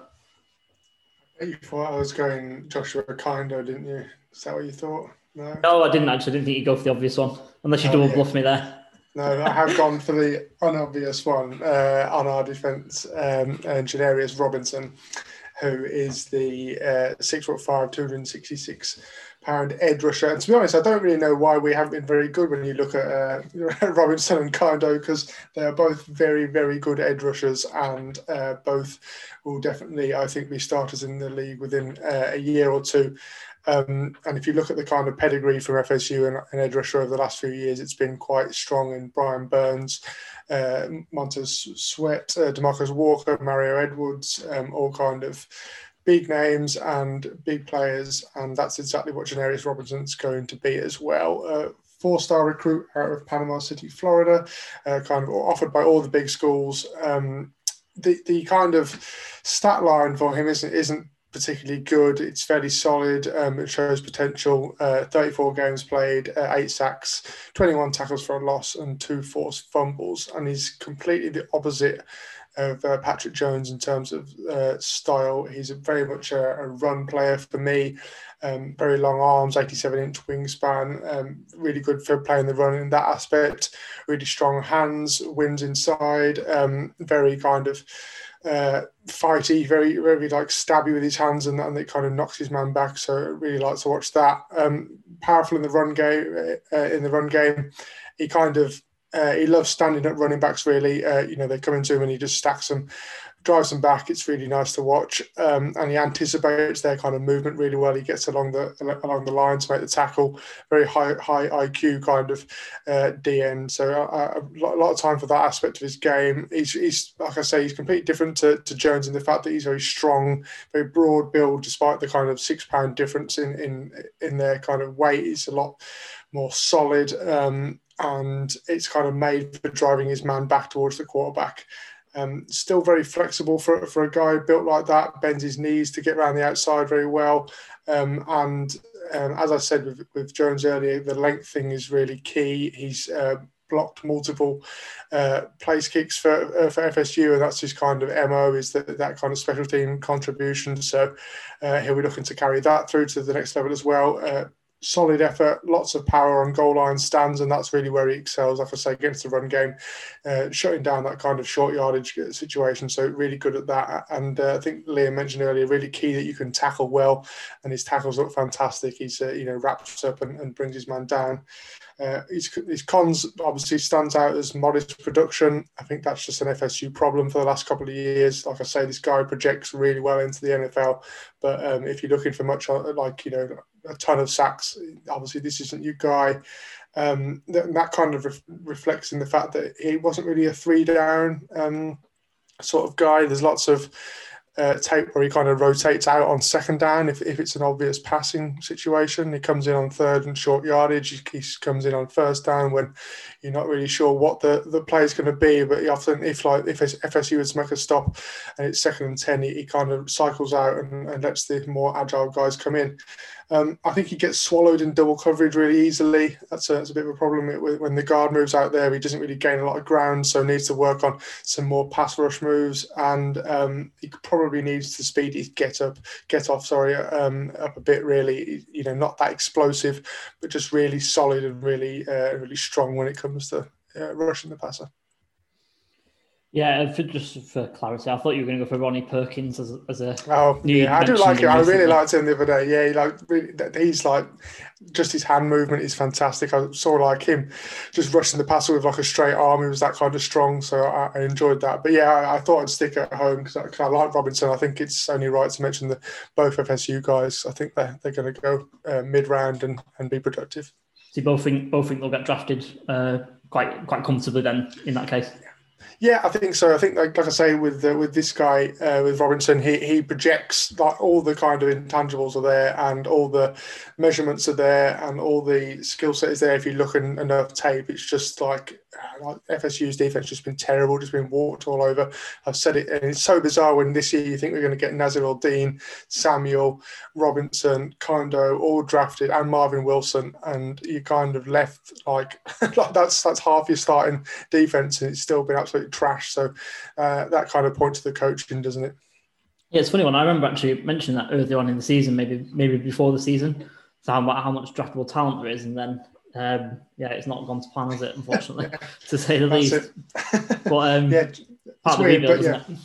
That's it, yeah. All part of the rebuild, all part part of the kind of development. But these guys have all shown enough on tape to to to, to make it to the next level comfortably. I think. I think Robinson's fourth, fifth round. I think kind of probably slightly before that, uh, given his kind of like vine like arms. You know, they're fucking Mr. Tickle out there, as just that size of those uh, those arms is fantastic. So yeah, but um, but yeah, I like them both. Be looking to see where they go.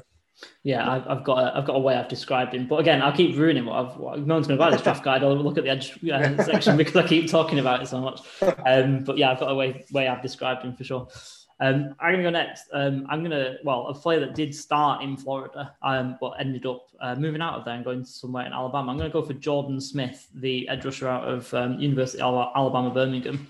He actually started at Miami, um, but had to, well, he left of his own accord, but kind of uh, had a alleged credit card scam for so he was uh, engaging in a bit of fraud there. So ended up kind of leaving of his own accord, kind of maybe uh, jumped before he got pushed in the Jim McElwain era. And although we were talking about ill discipline at the Florida Gators last week, weren't we, Liam? Maybe Jordan Smith was kind of another one um, in that one. In a, in a terrible era, actually, for Florida under Jim McElwain. Um, obviously had his own indiscretions, to, to say the least. And if you um, don't know what I'm talking about, go and look it up. It's very, very interesting to say the least. Um, but yeah, Jordan Smith, let's get back on point. So, three star recruit out of uh, Georgia. Um, he originally enrolled to South Carolina, but then ended up decommitting and going to Florida as I mentioned, ended up um, sitting out the 2018 um, season because of this uh, transfer that he had to do and end up at uh, UAB. And he's been pretty good. And another one, um, as I mentioned, who had a really decent Senior Bowl, especially um, in the one-on-ones. I ended up watching quite a long YouTube video of loads and loads of one-on-ones for corners and also the in the trenches as well. And John Smith really showed out in that. So another one, it kind of, you know, I'd already looked at his film um, and graded him appropriately, but um, what he, that's kind of got sealed his appearance in this section for me, a, a player that I'm kind of excited about. Um, measuring up, he is six foot seven and a proper six foot seven at, that, uh, and 255 pounds. He's listed on the UAB website. So um, another kind of long, lanky edge rusher that we've got in this group that we've kind of been talking about today. and has got plenty of length to kind of work through it, and he kind of uses it as well. And he's used it to good effect actually, and got quite a lot of production. Uh, 14 and a half tackles, uh, sorry, 14 and a half sacks, should I say, uh, whilst at UAB in those in those two years since the 2018 season. A whole host of quarterback um, hurries, a whole host of tackles for loss. Um, I'm getting with pushing almost 30 tackles for loss and um, yeah, quite a lot of um, just action around the quarterback for sure, and uh, one interception as well. Just kind of give you kind of a rundown of his statistical kind of production throughout his, uh, his career at UAB. But yeah, watched obviously a lower end of the kind of film spectrum. But when we're kind of doing this, one thing that I like to see is that he jumps off the page, as though if I kind of pulled someone in who didn't know the game of football too much, and I could say like who's the best player on the field, and the person who I was watching it with would say that guy. And I feel like Jordan Smith is that at the, that's this level in Conference USA. Um, a lot of athleticism, and that kind of comes across in the, in everything that I was looking at. Uh, good backside shoot again. I've mentioned that a couple of times with that high motor, kind of what you want to see. You know, kind of not kind of being down in the dumps about kind of having to drop down a level after being uh, you know a power five and a, at a top end power five school at that. Um, plays as a, an outside linebacker in the three four system, and um, yeah, just kind of gets after it um, in all aspects of the game. You know, in terms of, like I say, motor, got the power, got the strength, and can fight through contact.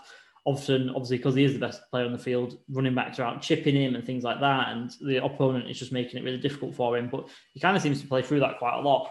Um, the other thing is because if we're kind of moving into the uh, weaknesses section, really, he's I feel like he's missed out on a bit of coaching. Obviously, having to take a year out, probably not getting as good a level of coaching at UAB as he would have done at Florida. So he's kind of missing that refinement, his rush skills, and also his his counters as well. And um, obviously, level of competition has suffered uh, just through natural by dropping down there. One one sort of red flag aside from kind of uh, moving away from Florida is you can still see there is that moment of ill discipline in his game. He'll kind of come up and he'll kind of jaw with the other guys in the, in the offensive line. Maybe he'll kind of push, he'll kind of shove things like that and he's going to get flagged for it at the next level. He needs to kind of learn to kind of keep his cool a little bit, and maybe it's just a kind of bit of character flaw, which does mean that he'll kind of maybe slip down the boards um, from from in some either some GMs and you know being really really harsh. Some GMs might take him off the board straight away because he's had to transfer because of uh, an indiscretion in his in his past, which is a bit of a shame. Obviously, it's not non it's non-violent. Um, obviously, it's not kind of advocating credit card fraud or anything like that. But you know, it's it's for, for college behaviour, it's not the sort of worst that we've seen uh, in recent years for sure. Um, so hopefully, you know, it can be a bit of a redemption story for him. It's a player that I like, and like I said, I had a good Senior Bowl, so hopefully that'll boost him up. But yeah, periphery of, of day two and day three in terms of his play, whether he'll get drafted that highly because of things that have happened in the past, it remains to be seen. But yeah, player I really like actually, and like I say, good Senior Bowl. Yeah, go for it, Liam really like uh, a few UAB guys in this draft. They got a couple of really good receivers that are going to be late picks, and uh, like last year, they there was one or two guys that were kind of really late. Probably didn't even get drafted that I liked a lot more than than most. So yeah, it's good to hear these some UAB guys getting mm. mentioned. Yeah, it's Austin. It Austin Watkins. There, Austin Watkins, yeah. Receiver. He's, a, he's quite. And um, uh, Marshall as well. Forget the mm. guy's Christian name. He's a real flash player. Some really good highlights. Yeah, yeah, got got a bit of talent going on down there. They, because of their geography, I feel like they they're in a really good position to kind of hoover up a lot of these kind of yeah. guys who've gone a bit wayward. Um, you know, still in Alabama, you're going to get seen quite a lot. You know, you're probably not too far away from home if they're kind of from like Florida or Georgia or uh, Alabama itself, and they're in a good position to kind of like say like get these guys on their second chance almost. I think you've just nailed nailed it on the head, really, because talking about Austin Watkins, I, I, was grading him the other day, and he's exactly that. He had no offers coming out of high school, went to JUCO, um, and they hooved him up from JUCO. Um, mm. And you know, he's, he's actually turned out to be a pretty decent receiver. Nowhere near his cousin Sammy, but he's, he's you know he's still a decent receiver. So, um, mm. so yeah, that's, that's a very good shout actually about UAB. Yeah, draftable, draftable talent for sure, Austin Watkins. Um, I didn't know Sam Watkins' is cousin actually. So nice did I until I scouted him the other day. oh, really? Fair enough. uh, yeah, no, that's cool. Um, last one then, Liam. You finished off uh, with your sleeper. All right, I'll, I'll ask you the question as well because the other two did. Who do you think I've got? Um, well, I know who you've got because well, we discussed you, it the other day. You spoiled it now. You could. Yeah, I, am too honest. Guess. you were the one I didn't know, and then I thought Andy would have been uh, Ronnie Perkins. I thought there was the two that I could have got, but obviously fell flat in its face that one as well. no, I brought I brought it up because uh, yeah, the other day, like Lee's, uh, like as we've mentioned, doing the Edge class for our scouting guide, and uh, sent me a message uh, saying, "Have you watched Malcolm Koonce from Buffalo?" And I immediately replied, "Shh," because he's my sleeper for the he's my sleeper. Uh, so we we uh, instantly uh, kind of gave it away. But anyway, there we go. Um, that meant I couldn't have him. It did mean, yeah. So I quickly got any more that you want to suggest to me that I can then claim before you as well. No, so yeah, yeah. As I say, uh, Malcolm Koonce uh, from Buffalo is my edge uh, sleeper. I think one of the best defenders in the MAC. Um, I've gone to the MAC before for sleepers and uh, um, been watching uh, this guy play really well on the defensive line uh, for the Buffalo Bulls for a couple of years. Um, he's uh, listed at 6'3", approximately 250. Uh, he's a senior. Um, played on the Buffalo Bulls defensive line uh, since 2017, since showing up as uh, freshman, and um, stat-wise, just better and better from from the first year. It shows uh, really well, real ascension to the point where he's become their best defender. Um, 2019 uh, was probably his uh, his best season, his strongest season stat wise. He led the MAC in sacks with nine and was MVP in the Bahamas Bowl, the last game of that season. And um, I always say, if you can show up in bowl season, then then that's a good sign. Uh, this season, in uh, the 2020 season, he's had uh, five sacks. Um, he's uh, last couple of years um, was voted uh, max uh, on the MAC's all conference team. Like I say, another talent from from Buffalo's defense. They've had some good ones over the years. Khalil Mack has one of the better edge uh, guys in the year that he came out comes to mind. Um, and yeah, I'll have some pros to his his playing style here. Um, first, I really like his tackling a lot. It's uh, been mentioned on this that you just want if you can tackle well, then that's a really obviously a good sign for a defensive lineman. Um, he really likes to finish a play, really buries guys into the ground when he when he tackles, like it a lot. Uh, shows really good length. Um, has some good moves against pass blockers as well, using the the length, um, upper body, and um, strength in the arms as well. He dips really nicely, turns really well. I'm going to use the phrase body control again. Um, does it at speed, um, yeah, a bit of a speed blocker again, a bit similar to Ojulari, I guess, in that sense. Um, he's really, I think he's a real challenge for single blocks, especially in the MAC and the level that he's playing at. He's often uh, the best player um, on the field there. Uh, uses his uh, length really well with arm placement as well is another note I've got on him. And then to add to the the speed side of his game, really athletic and effort in the pass rush. Um, really, really good. Really shows up. A really watchable guy.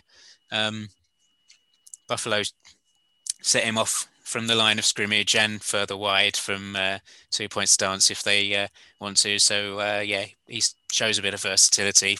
Plays in different roles.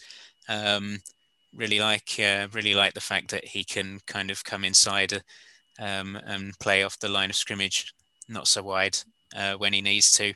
Um, I think the areas where he needs to work on um, is just um, out and out brute strength. Really, he's not going to be a guy that's just going to bull rush. Um, he's not going to even kind of just try and force his way through um, single blocks. I think sometimes he can be a little bit knocked off track a little bit, um, especially when he's double teamed, which which does happen um, because I think they know uh, that he's worth double teaming often in the. Ma. Um a big area for me, I think that he needs to improve is against the run. Um, I don't think that he, he fights uh, back inside really well uh, when he's pushed uh, or rushes from a wide area. Um, if a player isn't coming his way, I think he can get a little bit uh, lost. So maybe um, change the direction, something that can be improved. Um, something that showed up to me on a couple of games uh, that I watched is that he can lack a bit of effort chasing the run play. Um, I think that um, he was kind of just slowing down. If he isn't the first guy chasing a ball carrier, it kind of was a bit noticeable that he was kind of um, even though he wasn't so far away, just kind of uh, yeah, shutting it down a little bit. And you feel like I felt like on one or two plays that were going towards the sideline, if they then came back in field, he could have been uh, in place to make the play if he um, if he kept the effort up. I think that might be. Hopefully, that's just down to maybe his confidence with the run. I'm going to give him the benefit of the doubt because I like him, and uh, say that, that I think he knows that he's he's got it in the past game, and that maybe that's a confidence issue against the run. Um, I think that uh, another thing uh, to note is that there's a lack of reps um, dropping back into coverage. He's going to be like um, front facing, just pass rush. I think as a player, I don't think he you can kind of grade him as a as a linebacker, which is some of the other guys we've mentioned. You could probably could. Um, yeah, like I say, I, I like like Koonce as a player. I think that there's there's further room for growth. As I've mentioned, I'd probably play him as a three-four pass rusher, um, but I think he could potentially be a day two guy. I think that there'll be people, um, scouts and coaches that that like him at the next level. I think he's going to, uh, I think he's to be drafted, uh, yeah, fairly high. Yeah, I'd agree. I was really excited actually considering the, the level that he's playing at, obviously in the MAC, it's one of the you know the lower conferences for sure. Yeah. And what excited me about him more than anything was his um, his technical proficiency with his hands, his hand placement, the way he's kind of swiping people away, and his counters and things like that. That's kind of what you see from kind of high high sort of echelon guys. Yeah. Not usually kind of from MAC sort of fringe day two, day three guys, which mm. is what Malcolm Koonce probably is. And I think that really pushed him up my boards and made me excited about it because you don't even see that from some of the guys we've been talking about, you know, who were saying like, you know, first half of the first round guys potentially in terms of their draft position. Yeah. Yeah, I think that's where those guys. Yeah, and that's the like I mentioned body control. I think that, and you mentioned about uh, like guys that can you can show people that they obviously stand out. I think that's kind of um, where I was alluding to with those those notes that he is he's obviously that guy on on that defense. And like I say, when I say that he'd struggled against uh, double blocks, I think that's just because they know he's he's coming and he needs stopping. Mm. He he definitely shows up at that level.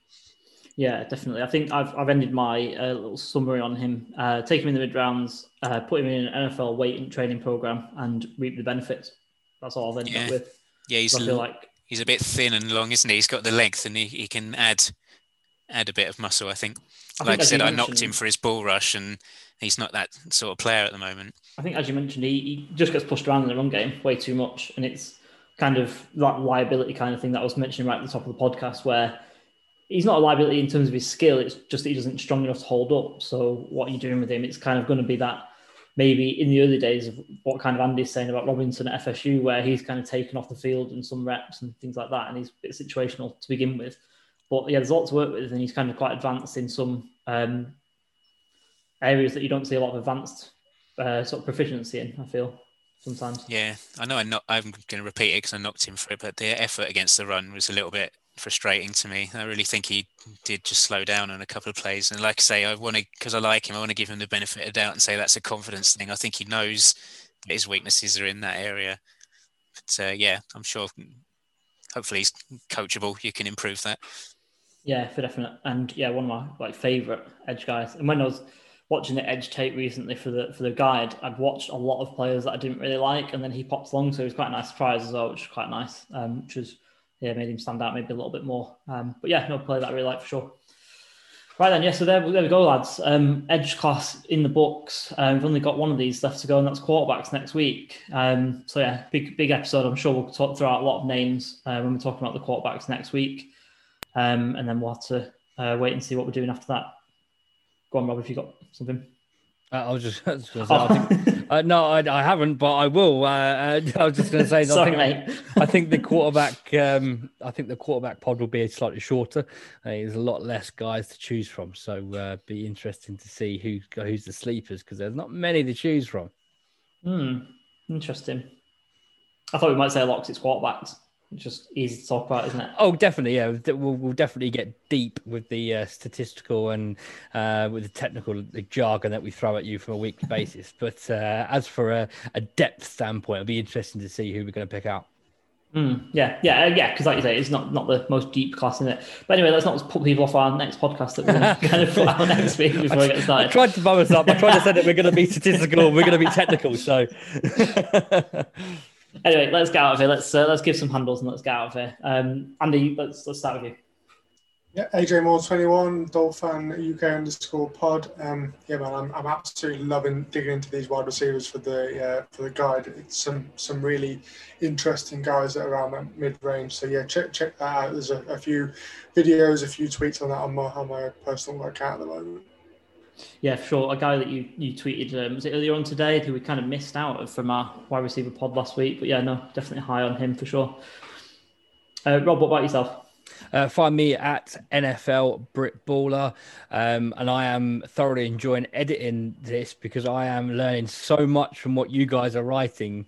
It's incredible just to go through these guys. I think I'm, I'm editing and thinking, God, this player, he sounds like he's decent. Who is this? Um, so yeah, it's good to, it's good for me to read what you're putting as well. Um, so a little heads up for the, for the listener here. Buy the guide when it comes out because it is well worth it yeah, should be a great should be a great read for everyone who get who gets it. Um, yeah, we'll be releasing more details of that in the coming weeks. We had a nice little productive meeting this lunchtime, and uh, yeah, maybe later on this week we'll be able to give you a couple more details after we've finally nailed them down. But yeah, we're getting there with this, and should be with you well before draft season. Looking at probably about April, uh, early April time to get this out to you guys. Um, but yeah, more more coming in the in the coming days and weeks for that one. Uh, Liam, what about yourself? Can find me on Twitter at Liam66NFL. Loads of uh, NFL, although there'll be less now now that the season's over and recovered from the Super Bowl and the Buccaneers winning the Super Bowl. Actually, um, for the last three years, had really good uh, draft classes, and now they're Super Bowl champs. So hmm. um, can uh, follow me for all the draft stuff that we're doing. I'll be putting out all sorts of threads and things and working on our scouting guide that's coming together really well but yeah, at Liam sixty six NFL. I like I like what you do there. I see that from time to time pops up on my on my timeline. Uh, the, those little like stat nuggets you do with the uh, the threads. They're good. They are. Yeah, they're like uh, they're coming together. They're getting better. Um, goodness knows how many. I haven't got a target in mind. Goodness knows how many names there'll be over over time at all the positions. They just keep adding them. Yeah. Mm. Yeah, for sure. And they'll keep up the good work. Interesting you mentioned about Tampa Bay there. You, you're saying that the draft's important. Very important. like the last the last three years, I've really I think they've had uh, some of the better some of the better classes. I think the last draft was I was really high on their draft class, and the, two or three years ago, I'm like watching their kind of their younger guys that have been drafted recently all getting after it in the Super Bowl. Mm. Yeah, just goes to show. Goes to show that's the way to do it, and mm. uh, yeah, learn about all these guys in our draft guide. Um, yeah, no, um, yeah, Tristan Wirfs obviously mentioned him earlier on, uh, Super Bowl champion now, and the hero that is Antoine Winfield Jr. Um, obviously yeah, having a great so game again. Both guys were, were, like top three in their respective positions for me last year, and now look at them. Mm. Yeah, yeah, yeah, for sure. Um, so yeah, last up, me Wakefield ninety on Twitter. Uh, you can find me yeah talk about the draft and draft guide and things like that. I've been releasing lots of stuff through the full ten yard CFB account. So as well as my Twitter at Wakefield ninety, go over and follow us as a group um, at full ten yard full ten yards at CFB, and yeah, you'll get all the details about the draft guide that's up and coming and all of our uh, takes and podcast links and all that nonsense. Okay. Um, but yes, uh, thanks for listening again. Uh, hit us up next week for the, where we'll talking about quarterbacks. And uh, yeah, beyond there, we'll be doing lots of more draft stuff, uh, best of the rest, and other sleepers and things like that. So yeah, stick with us. It's a, it's a long way till draft season yet. And there's lots to come from us. So yeah, thanks for listening. See you next time.